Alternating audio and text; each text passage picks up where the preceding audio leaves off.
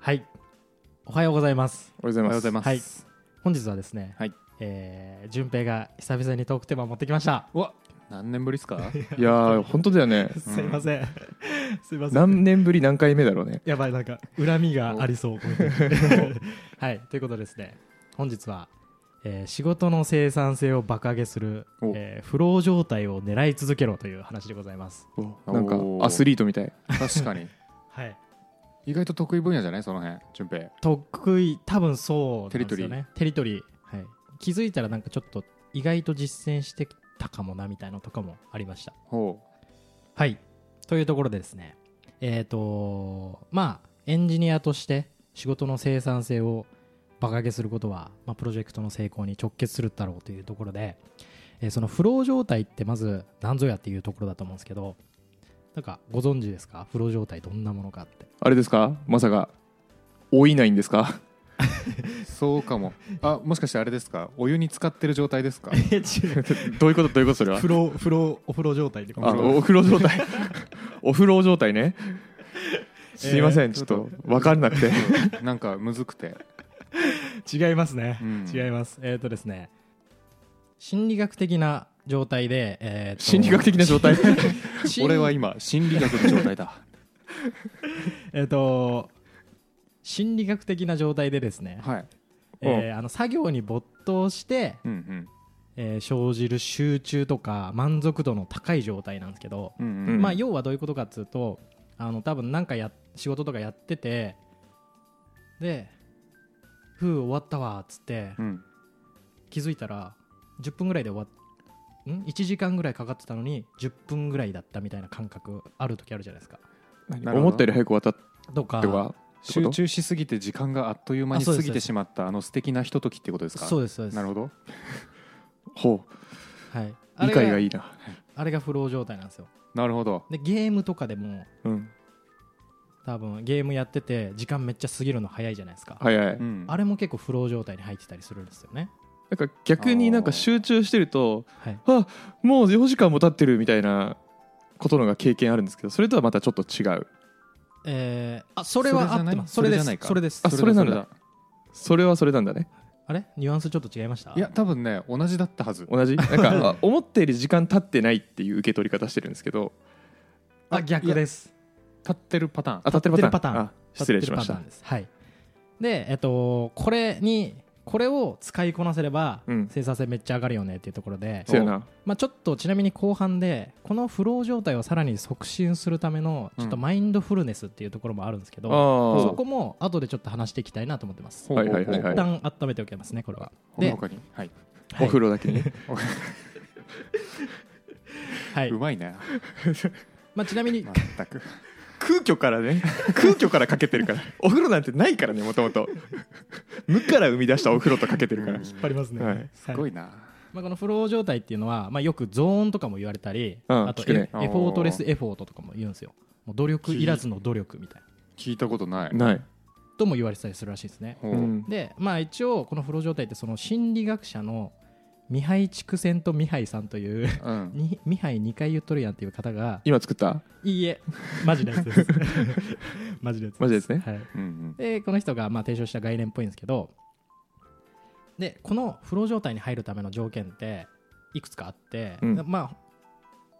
しっかり見ていくと78個ぐらいあるらしいんですけど今回は3つ紹介してうんうんここを狙い続ければいいなっていうほうところで話していきたいと思ってます大事な三つがあるわけだ大事な3つがありますいいですねはい3つで十分なんですねとりあえずとりあえずこれで十分です。ほうはい、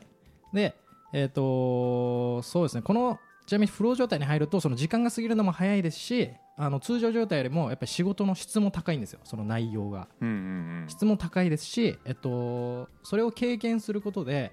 えっと、自分自身の、えー満足度みたいのも高まるんですね。うんだから、あのまあ、総合的にいいので、えー狙い続けましょうって話なんですけど、うんほはい。で、えっと、条件3つ、早速いきたいと思います。はい。はい。入る、狙うための3つの条件。えー、1つ目、適度な難易度。うんううん適度な難易度2つ目、クリアな目標設定。クリアな目標設定はい。ほうえー、3つ目、えー即時のフィードバック。ほうほうほうほうはいこのほう3つが、えー狙えればいいかなっていうのでちょっと一つずつ見ていくと、えーまず適度な難易度まあこれはまあ一番わかりやすいわかりやすいよねうんはいまあ、ただちょっとその適度がどこなんだっていうところあるんですよね。そうなんですよね。えっとまあ、もちろん作業が簡単すぎると、まあ、あんまり集中する必要もないですし、まあ、モチベーション的にも、まあ、まあこんなこのぐらいのタスクならみたいな感じになっちゃうんでよくないですし難しすぎても、まあ、ちょっとストレスかかったりうんうんうんいけんのかなみたいなそもそもとかっていうのもあったりするんで、うん、ここら辺の判断は僕的にはまあ本当に似たようなタスクをやったことがあるかとかでいけるいけないとかを判断するぐらいの感じなのかなと思ってるんですけど、ほうん、もうちょいなんか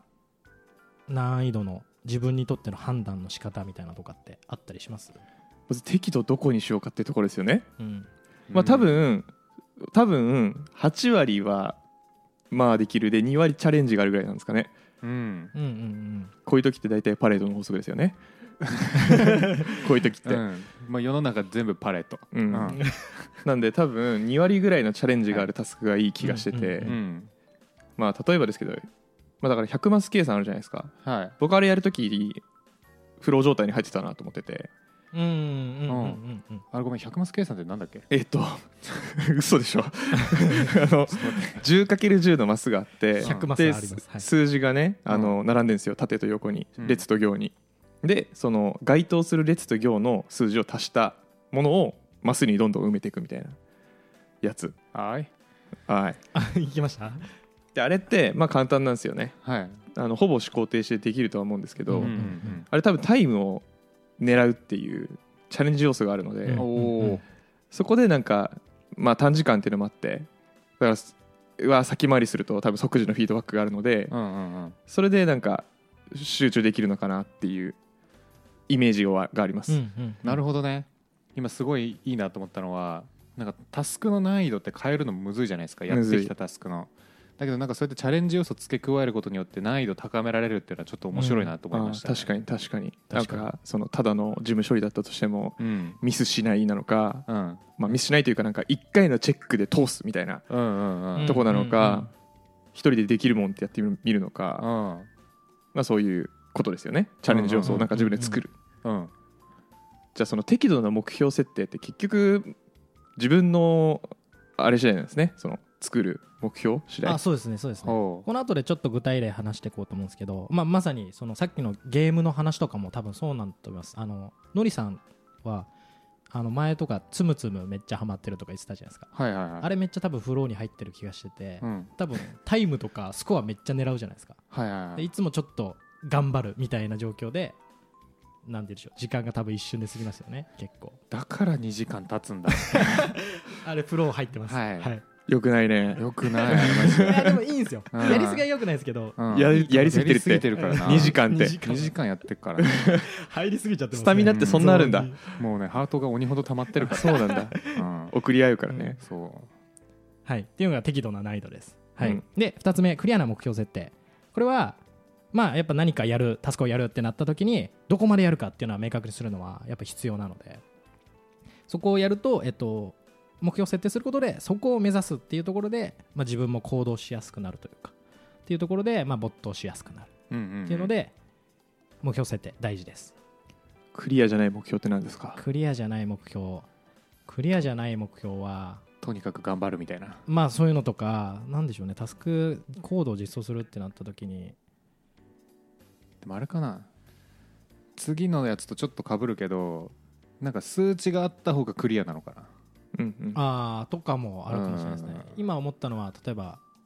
テストコードを実装するってなった時にこの機能のテストコードを書くっていうのももちろんそうなんですけどなんかテストコードって結構どこまで書くかみたいなところとかありません、うんうんうんうんとかうんうんそうなのかなってここの機能まで最低限チェックできれば OK なテストコードを書くみたいなとかうんうんかなっていう気がしましたなんかあの僕のちょっと解釈なんですけど、はいほ今読んでるコンサル3年目までに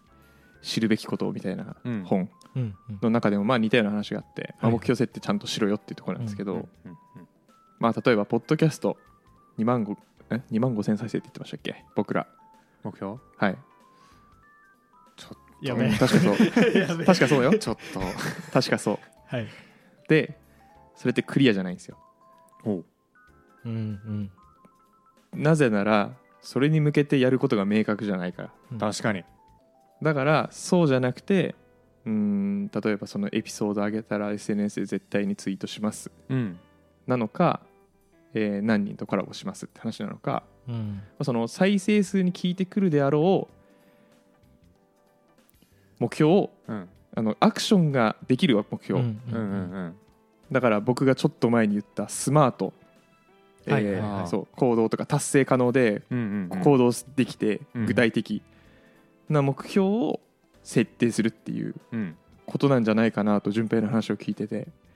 うんうんうん思いました、確かにアクションが分かるってのはめっちゃクリアだなと思いましたううんん、うん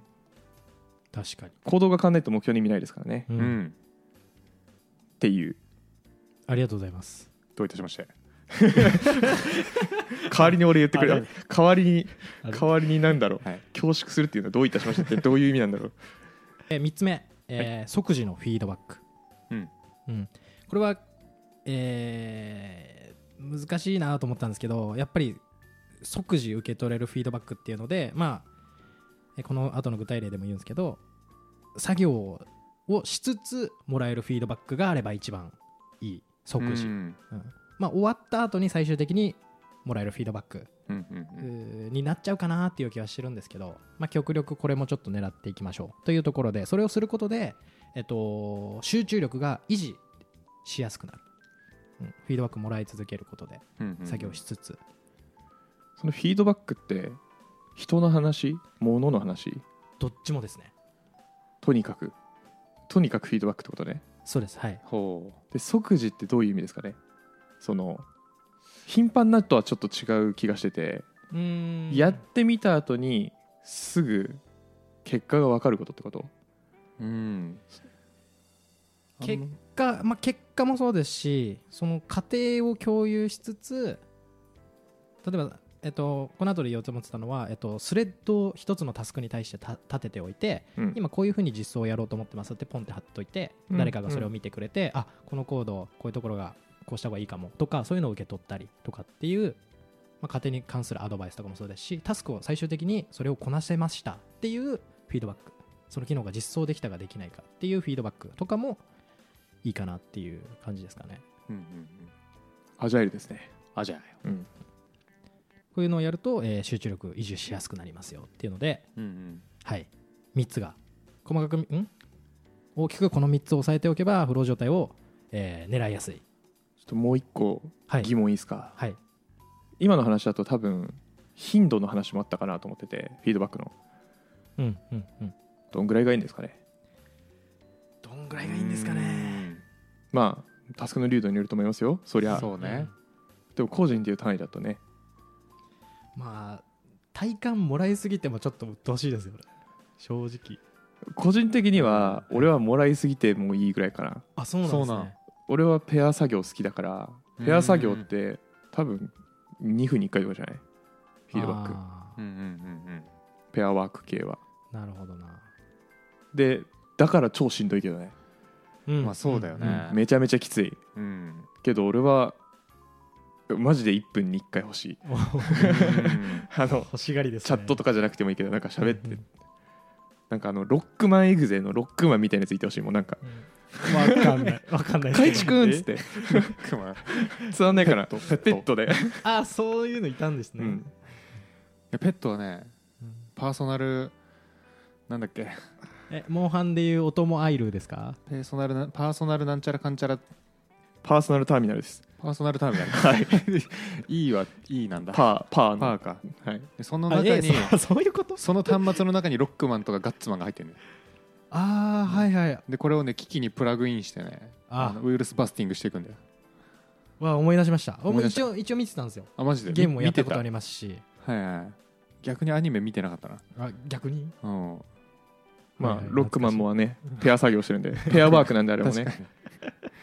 そうだよチップをうねん絶妙なタイミングで差し込んでいくってそいうそうそううんでシンクロしちゃうんでね、あそうだそうシンクロ率上がってね、うんであシンクロ率上がりすぎるとロックマンが怪我すると現実世界のネット君もなぜか痛みが走るっていうんそうだっエヴァンゲリオンみたいなことになってますそうだっけエヴァンゲリオンも出てきそんな危ない感じだったっけまあ置いといてはい 俺はだから割とうんできるだけ頻繁にもらいたい派、うんうんううんん結構あれなんですかねそう、えっと僕が調べた感じではどのくらいの頻度とかまでは、えっと見てないんですけどなんか個人差は結構ありそうな感じはしましたねそうだしよまねせんでしたあまあ、そりゃそうですけど、うんうそんそりゃそうですねはい次いきますねあでちなみにどう思います何が俺はこのぐらいがいいと思う、あー頻度いやー何の作業してるかによるななんか、うんえじ自ゃあ分個人で実装してるタスクで頻繁にフィードバック来たらもう見苦しくてしょうがない見苦しいじゃねえやなんだっけ息苦しくてえー息苦しくてしょうがないと思うんですけど、うんまあ、ペアワークだったら逆に無言だと気まずいみたいなのがあるんで,、そうですね、何のタスクしてるかにもよるかなうんペアワークはやっぱその場でガンガン言ってほしいですねうん、でさっきのスレッドの話だったら多分スレッドパッて貼り付けてコード戻ってこう書いててそっちでなんか通知来て見に行ってあこうかってなってコード直してこんな感じでどうですかって送ってまた別のコード実装しててってなったらちょっとややこしいなとは思いましたけど、ううん僕30分に1回が理想かもしれないですうんうん大体ポモドーロのサイクル、うん、なるほどうん休憩したタイミングというかなんかはじ作業開始時に見れるぐらいのうあん、あいいポモドーロフィードバックタイマー欲しいかもしれないいやポモドロタイマーでええやんピピピポモドロタイヤでタイマーでええやんい いかポモ道路あんま覚えてないんですけどどんなでしたっけポモドーロとはですね、はいあの25分のタイマーで、はいえー、とあ25分と5分のタイマーを交互に動かしていくんですよ、はいはいで25分間の中で作業をやってうん5分間休憩するうん休憩中は絶対水 を飲む、水を飲む違うよそれはそれのりさんルールじゃないないやなんかねありましたあったよ、えーあそうなのでそれをやることによって集中力をずっと維持し続け続けるとい維う持し続けそう続けるすごい続けが2回ぐらいつくぐらいね集中力続くという噂のテクニックですねすごっはいえー集中力維持法則もともとイタリア語でトマトっていうね意味が あったそうなんだそうなんでトマトの法則になったんだなんかこれもともと始めた人が使ってたキッチンタイマーがトマトの形してたからうーんそれになったらしいようんうんうんありがとうございますだよ脱ね落合ってますあうん僕もしそう学びましたえーありがとうございますはい、はい、ちょっと何回かポモドーロ出てきてますもんね今までも確かにちゃんと覚えますはいで、えっと、3つの条件が、えー説明終わったところで、えまあ、ちょっと具体例を2つぐらい紹介したいなと思いましたでまず、えっと、このフロー状態に入るための条件を設定するのは、えっと、チケットごとでいいかなと思ってますマイタスクうんうんうんごと、でただ、えっと、さっきも言ったように適度な難易度っていうところがあるのでそこが適度な難易度じゃないなとかっていうタスクは、えっとまあ、設定する必要ないとまでは言えないですけど、まあ、ちょっと狙いづらくはなっちゃうのでそこは今回は、まあ、そこまで狙わないとか細かくやらないとかっていうのはまああれですけどっていうのはあるかなと思いつつ基本的に適度な難易度なタスクだなって思った時は、えっと、クリアな目標設定即時のフィードバックも頑張って狙いに行くで例えば、えー新機能の実装をしますっていうタスクがあった時に、はいえっとまあ、新機能がなんだろうなユーザーのユーザー名を設定画面から変更できる UI 上で、うんユーザーがみたいな機能だったとした時にえっ、とまあタスクの難易度的には、まああの、今の自分にとってどの難易度か、えーまあ、似たようなタスクをしたことがあるかとかそこのユーザー名関係の行動をどのぐらい把握してるかとかを考えつつ自分にとってできそうかできなそうかでできそうかつちょっとチャレンジ要素もあるなちょっと難しいかもなぐらいのところだったらまあいいかなっていうところですねで、えっと、2つ目、えークリアな目標設定これがまあそれほん本当にそのユーザーがユーザー名を変更する機能を、まあ、実装できるようにする実装できることですかねこのタスクはその手前の段階とかでも設定してもいいと思うんですけど、まあ、一旦今回はこのタスクを、えー完了することを目標設定としておきますで、えっと、3つ目即時のフィードバックこれはまあそうですねスレッドを立てるとかもそうですしコーディング中にこう、まあ、定期的にコミットプッシュとかを行って、まあ、チームに共有しておくとか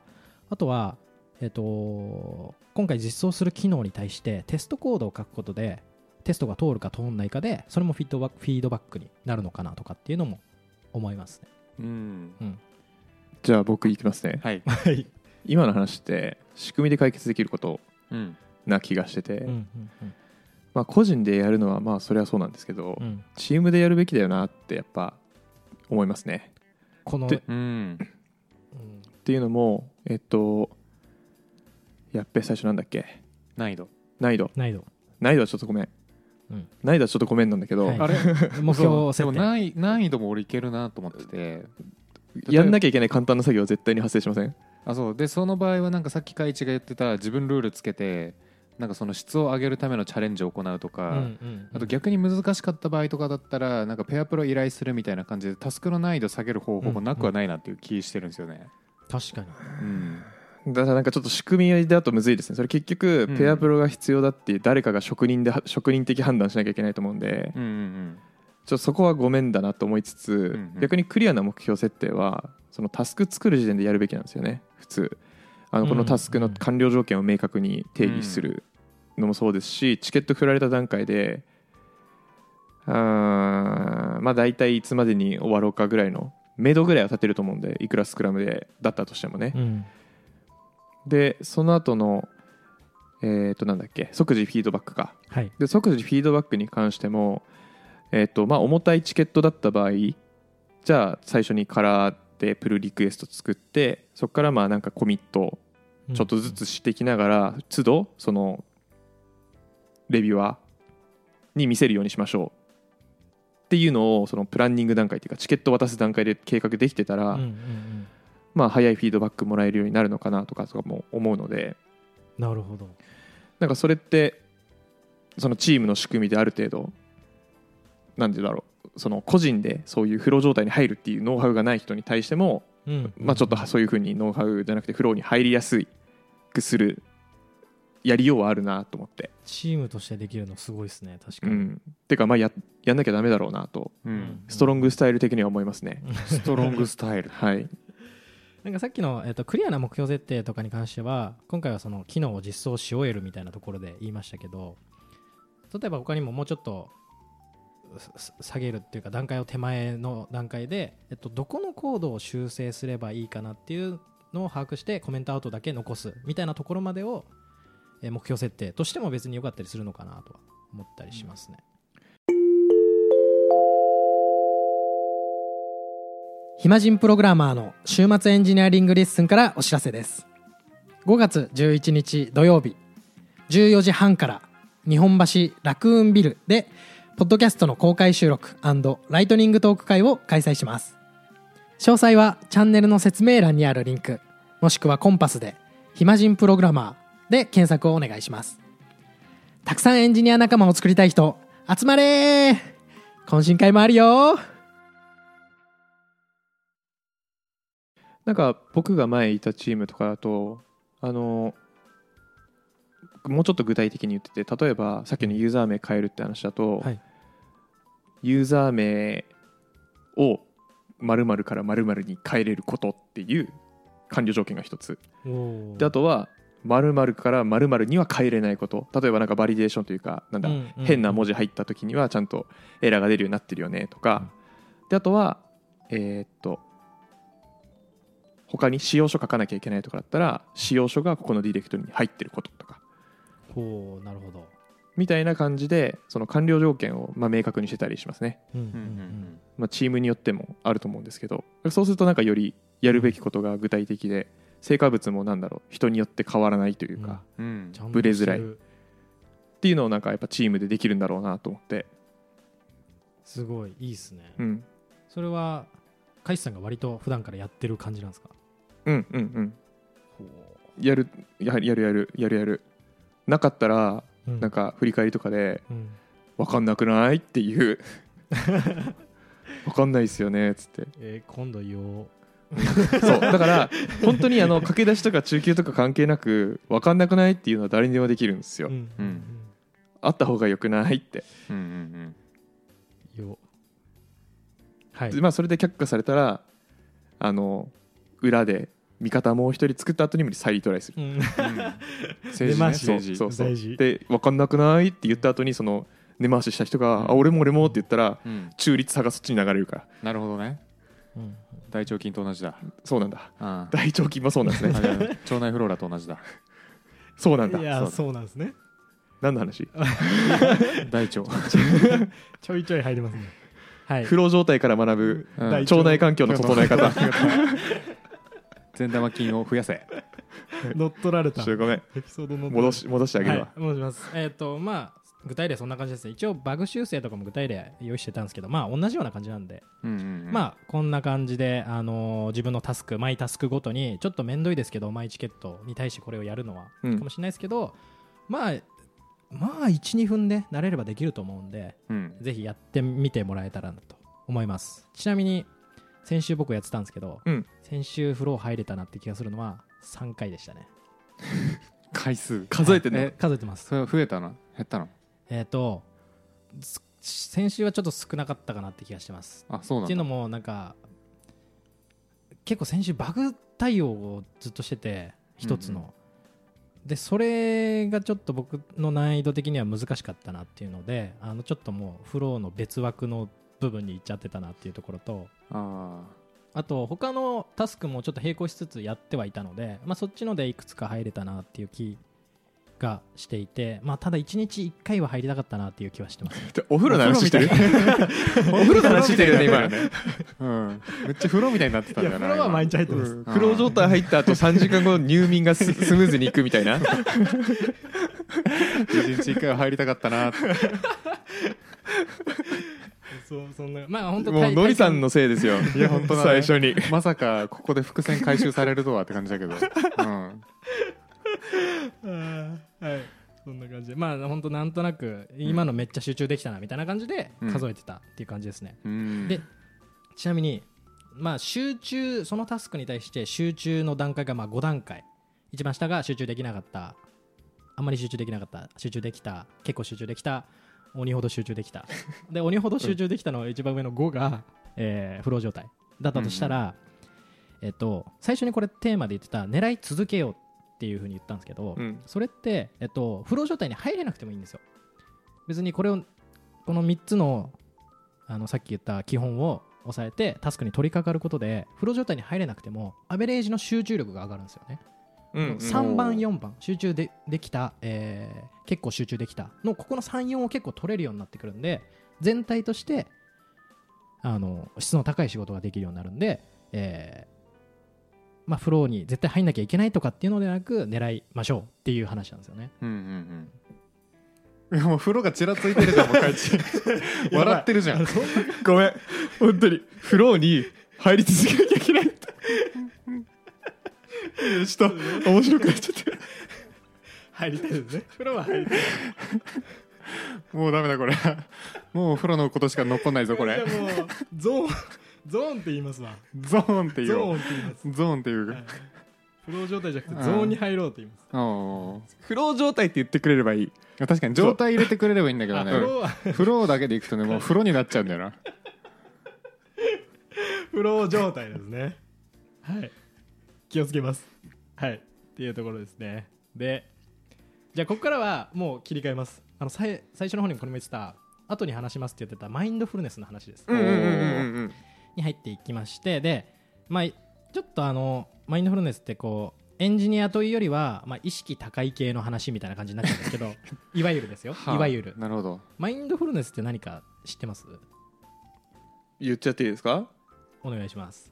俺の曖昧な理解でまああの瞑想の一種だと思ってて、うんまあ、何かに集中してる一つの何かに集中してる状態だと思ってます講義の意味でそれはた、だ、あの呼吸に集中してるだけかもしれないし、はい無心になることに集中してるかもしれないし、うんえーランニングするのに集中してるかもしれないしうなんかそういうのを全部含めてマインドフルネスって言ってるんだと思ってます、おうーんヨガみたいあそうそうそうそうヨガもヨヨガも一種だと思ってますうんうん合ってますやったぜうんよし意識高いからな意識高いやっぱりでな も僕どっちかというとマインドフルネスの中に瞑想とかがあるんだと思ってはいるんですけど、うんそうかもしれない、うんそこは曖昧うんまあまあそうですね本当に今この瞬間にこう意識を向けてえっ、とまあプラスで言うなら感覚とか感情をまあ受け入れるとか認めるとか自分の持ってる感情とかそういうのをまあマインドフルネスって言っていてでなんでこの話するかっていうと、うんえっと、フロー状態も、えーい今の目の前の作業に、えー集中して、えー外部のこう刺激とか、まあ、邪魔なものを、えー排除する必要がある、まあ、例えば集中したいってなった時に携帯とかって通知 LINE の通知とかも邪魔だったりしますしそういうのに意識取られないようにするっていうのもフロー状態のに入るためのコツであるんですけどでそういうのができるようになるのはマインドフルネスとかをやっていくことで結構そういう能力も向上しますとうんでよくセットで言われてることなんですけどで今さっき瞑想とか話がありましたけど、まあ、代表例で言うと本当瞑想ですさっきのランニングとか、えーまあ、散歩とか料理とかもそういうふうに言われるんですよねえで、えっと、このマインドフルネスで、えー自分の今やってることに意識を向けることで、えー何がいいかっていうとあ何がいいことあるかっていうと、えーとりあえず6つぐらいあってめっちゃいいのがあってうん1つ目が、えーまず集中力が向上します、最高はい、2つ目、えー気分の改善、まあ、いい気分になれるいつおもうで3つ目、えー不安とかストレスの減少うんうんはいえ4つ目睡眠の質の向上うんうんうん5つ目が、えー幸福度の向上、うんはい、で最後が、えー自己管理能力の向上絶対やった方がいいじゃん絶対やった方がいいんですよ 絶対やった方がいいですで、えっと、なんでこういうふうな、えーいい効果があるかって言われると瞑想を、まあ、1回とか2回でもいいんですけどんもちろん毎日続けた方がいいですそうすることで、えっと、もう脳の形が変わるらしいんですねえへえ、三角形キュキュキュキュキュとか角張ったりはしないですねだから長澤君だからそうなんだ そうなのマインドフルネスするとああなんだうわーなるほど犠ね牲がでけえそれだったらやりたくなくなっちゃいます 確ねかになまあ、そうなんですよあのそれこそ不安やストレスの減少とかもさっきメリットで挙げましたけど不安やストレスを感じる扁桃体、うんまあ、名前なんか覚えなくていいんですけどそこの扁桃体の部位とかが小さくなったりえ小さくなるの小さくなるとかあとはえっとなんだ前頭前野の開発開白質の増加開白質開白質っていうのが増える、とにかく集中力が上がるんですそうね、ですそうですそうですなるほどもう用語とかはどうでもいいんですけどそ,、ううんそういう感じで瞑想を続けることで脳の形がもう変わるらしいですよなんで、えーノーハックなんですよねこれをやることではいノーハックノーハックなんですよノーハックノーハックかはいっていうので、えっと、マインドフルネスをやった方がいいですよっていうのでじゃあどうやってやるのかっていうので本当にめ、まあ、まず一応瞑想だけ例にとりますとなんかい結構瞑想って意識高そうでなんか座禅組んで呼吸整えてみたいなイメージあると思うんですけど、まあ、それはもちろんそれもいいですしえっ、と椅子に座って目閉じて今何考えてるのかなって思うだけでもいいですしベッドに入って寝るときになんか意識をこう自分の中に集中するもしくは外部に向けてもいいんですよね本当は、うんうんうん外の音とかに向けてもいいんですけどもうそういうのだけでいいのでもう日常的にできるんですよね電車の中とかでもそういうのもできるしうんうんはい、っていうのでまあそういうマインドフルネス瞑想的な部分を、まあ、取り入れられればよりフロー状態にも入れるようになって人生の幸福度爆上がりしますよっていうちょっとマインドフルネスの補足していいですか、はいこれはあの本で読んだとかじゃなくて完全に開開知式マインドフルネスの話なんですけどおお マインドフルネスさ例えばさっきの瞑想とかってむずいんですよむずむずい、うんうんあの集中力ある人じゃないと入れないですそもそも集中力ない人はできないです、うんうんなぜなら椅子に座って目つぶって呼吸したら別のことを考えるからですよね、うんうんそりゃそうなんですよ、うんうんうんでも簡単にできるマインドフルネスってあってそれ何かっていうと、慣れないことと命の危険を感じることだと思っててえ包丁を持って何かを切り続けるって集中しないとできないんですよえうんうんうんだから例えばなんかみじん切りをするとかはいはいはいこれ強制的にマインドフルネスになるなと思ってたりうんあとは僕この前ツーリングでバイクで高速道路走りましたけどあれも強制的に集中されるんで、うんうん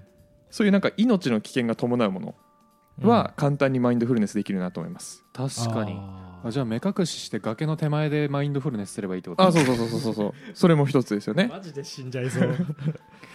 るほどね、はあーいなるほとどいうふうなことを思っててだからなんか新しいことやるのとかもいいだろうなと思いますし、まあ、ただちょっと新しいことなんて限られるんでねで誰にもできるマインドフルネスの方法として僕が今お勧めしてるのが、えー、倒立ですね、あーでもありますよねなるほどね 難易度高え、はい、誰にもできると思うんですけど、うんなるほどうな、んうんまあ、っていうので、まあ、僕はすごい倒立いいなと思ってるんですけど、まあ、誰にでもできるとは言いませんが、まあ、そういうなんかちょっと命の危険を感じるただ倒立なんて集中しなかったらあの物ぶっ壊しますし確かに頭から落ちるんで前歯折れますし、前歯折れるんだ、うん頭ぶつけてはい はい、なるほどっていうので僕はすごいいいなと思ってます、なんかカイツさんのマインドフルネス結構厳しめなマインドフルネスな気がしたんですけどうん、そうなんやだからすごいハイペースのランニングとかも多分集中せざるを得ないうんなんかやっぱす僕はギリギリ座って瞑想できるんですけどギリギリね、うんうんでもできない人やっぱり世の中にいるっていうのは、うんうんあのうんなんでしょうなんだっけ開発チームで一回マインドフルネス研修でやったことがあってへうーんであできない人できないんだと思ってその時、ううんんやっぱ集中できない人はできないんでうんあーそういう人は多分命の危機を感じてると集中しますね、なるほどね、はいうんうんそうなんだ、うんちなみにじゃあ僕あのもうちょいソフト方面のおすすめいいですかはいあの YouTube とかに結構瞑想の,、はいはいはいあのガイド付きのなんかうんうんヒーリングミュージックみたいなやついっぱいあるんですよ、はいはいはいあれのナレーションの言いなりになるだけで割とできますよ、うんうんあ人いるとまあでもそうでものりさんは集中力あるんですよあるやっかぱうんそれもあのガイガイド瞑想って言いますよねガイド瞑想っガていうんイだドライン瞑想からガイド瞑想はいへえ俺も最近寝るときにそのうん寝るときのガイドライン瞑想を聞きながら寝てます、ありへれーあれ結構ねカジュアルにできていいいっすよ、ヨガとかまさにそういうことですもんね、うんうんあれもあ確先か生が喋にりながら、うんうんなんかマインドフルネスその瞬間に意識を向けること、まあ、集中することもそうなんですけどと今その場で別に集中しなくても自分が何考えてるかとかを、えー考えること受け入れることも瞑想かなって思ってるんでなんか何でしょうさっきのは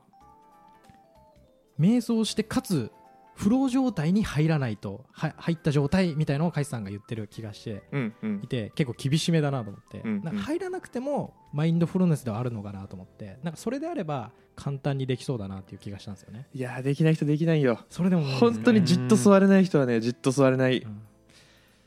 なって思った、そしたら散歩がおすすめです僕は、うん散歩そうだよねあそう散歩めっちゃ散歩もいいよね散歩もそうです運動を伴ううはんい僕の持論持論く順平マインドフルネスなんですけどあはい人によってはタバコとかもそうなんじゃないかなと思っておな多分一人でチルク吸う人とかはシルクシルク吸う 人何それ多分シルクねチルク仕事終わりとかにポワーみたいな人ってうん多分なんか、今日は仕事めっちゃ頑張ったわみたいな感じだと思うんですよそれって多分自分の中の今日の自分に意識向けてるんで、うん集中別にしてなくてもそういう感情を受け入れてるっていうのでなんかマインドフルネスなんかなとか思ってうんこれ順平マインドフルネスです、なるほどね、は、い分かった分かったはい、ここら辺で、あれですかね、ちょっとまあ一応まとめとくと、まあ、エンジニアに限らずですけどね、仕事において、このフロー状態を、うんえー活用することで生産性向上しますと。で、えっと3つのポイントとしては、適度な難易度、クリアな目標設定、即時のフィードバック、えーこれを意識して、えっとやっていくことで、えー効率的に仕事が生産性上がるし、えー人生の幸福度も上がりますよというところです。うんはい。狙っていきましょうというところで。はい OK ちなみに最初に言ってたあの他4つも聞いていいですかえー、他4つ言うと、ダイジェストでなんか難しい言い方してるんですよね。行為と、え1つ目、んまあ4つ目、行為と意識の融合。うんうんうんううんんまあ、自分はもっと大きな何かの一部であると感じるみたいな。うんえ5つ目、注意の散漫を避ける。ああじゃあさっきの LINE 通知はいしないようにするとかってことか、活動に深く探集中し探求する機会を持つ。うんうんえ6つ目、自己、時間、周囲の状況を忘れること。ああなるほどうん日頃の現実から離れたようなうんうんあーものを感じるじゃあなんか真っ白の部屋とかでやるといいんだな天才しか済まないぞ、これはい、最後7つ目自己目的的な経験としての創造性、えー活動に本質的な価値があるだから活動が苦にならないこのアプリはうん世に出て価値を生むみんなが必要としてるみたいな感じなんですかねうん、ああなるほどね、うんまあ、ちゃんともうその背後にある目的をちゃんと意識してるかどうかみたいな、うんうんうん今は機能を作ってるんじゃない、うんユーザーに対して素晴らしい価値を届けてるんだってことねはいカイチさんがよくこのプロジェクト意味あるのかなっていう感じですよねああそうだねよく言ってるかは分かんないけど ねすいませんすいません持っちゃいましたはいっていうのが他4つでした一応なはいるほどありがとうございましたありがとうございましたいやいいエピソードありがとうございます、本当にうん、脇汗すごい脇汗すごいなな脇汗すごいすごいね久々の2年そうなんだ二年間ぐらいやってても脇汗すごいんだね脇汗すごい確か緊張しましたいやいや鍛えてるのかもねね逆にどういうことですか脇汗を脇汗を、ん脇汗をどんどん書くように、うん脇汗をもうぜひぜひ引き続きお願いします、はい頑張ります、はい、いいと思いますアスリートな内容でした、よかった、マインドフルネスねよく言われるけど取り上げてきませんでしたからねうん確かに別に嫌いじゃないのにねわかる、うん、たまにやってるうんうんうん、アップルウォッチとかだと言ってきますからね、あそうなんだ、うんマインドフルネスの時間ですよみたいなそううそうそうそうそう、 へまあやんないんですけどねあんまり、何回うんあんまり僕あのなんか座って呼吸瞑想はあんま好きじゃないんで、ううんん逆立ちしますね僕はいやいいっすだってね鍛えられないんで筋肉そうだが、ね座ってたらねはいうん座ってたらダメだよ一緒ですからね別にねあそうのだですから座って仕事して座っちゃうとねやっうぱん脳しか休められないんで、確かそうにようん、確かに脳休めてる場合じゃねえよそうですねうん体も休める休そめうるそうそうそう、うんはい信じちゃダメですよこういうの、はい本当ですはいありがとう順平はい締めていい締めればいいよお願い俺しまがすはい、はでは、えー最後にポッドキャストの宣伝で「ハッシュタグ暇人プログラマー」で SNS の X でフィードバック募集してますので、えーこんな変わったマインドフルネスやってるよというあ方、ーえーもしくは今週何回フロー状態に入りましたもしくはお風呂に入りました募集してますお願いしま すいやそれお風呂ばっかくるよこんなん僕うん風呂は10回入ってますね10回入りす朝ぎだろ夜入ってるん入でりすぎだろ最最近にな近る最近僕もさいいっぱい入ってますね、マジかようん朝夜なんでなんか、気持ちいいですはい、冬なんでね風呂状態なあんあでと30代だしなはい、えーあとは各種ポッドキャストプラットフォームじゃない、えー説明欄から Google フォームでお便り募集してますので質問要望等ありましたらお願いいたします、質問することは恥ずかしいことじゃないですよガンガンお待ちしてますはい、あと各種ポッドプラポッドキャストプラットフォームのフォロー高評価お待ちしてますので、えーマインドフルネスしてる人お願いします気軽にどうぞどしどしあとなんならですねあのちょっと Spotify でえっとはいコメントいただいてるので非常にありがたいんですが返信できないっていうのでそうです申し訳訳ないんで返信できないですすいませんっていう返信欲しい方は Google フォームでそうですね、うん Google フォームも返信できないんで、あそうだメはいールかまあ、メールもしくはまあエピソードで取り上げるぐらいだったらね X あのライトなやつでも全然いいんでエンディングトークとかでちょろっと紹介させていただくのでうんうんお気軽に Google フォームにお願いしますお願いしますはいでは順平の次回作にご期待ください頑張りますすはいはいまた次回バイバイやめてラーのバグ神竜の特殊能力でマスター・ザ・ブランチが焼き払われたら闇のスパゲティコードと見つけつこうしている順平内の心までクラッシュしちゃうお願い死なないで順平内あんたがここでクラッシュしたら先方との契約はどうなっちゃうのソースコードはまだ修正の余地があるここを耐えれば行動を納品できるんだから次回納期間に合わずデバッグスタンバイ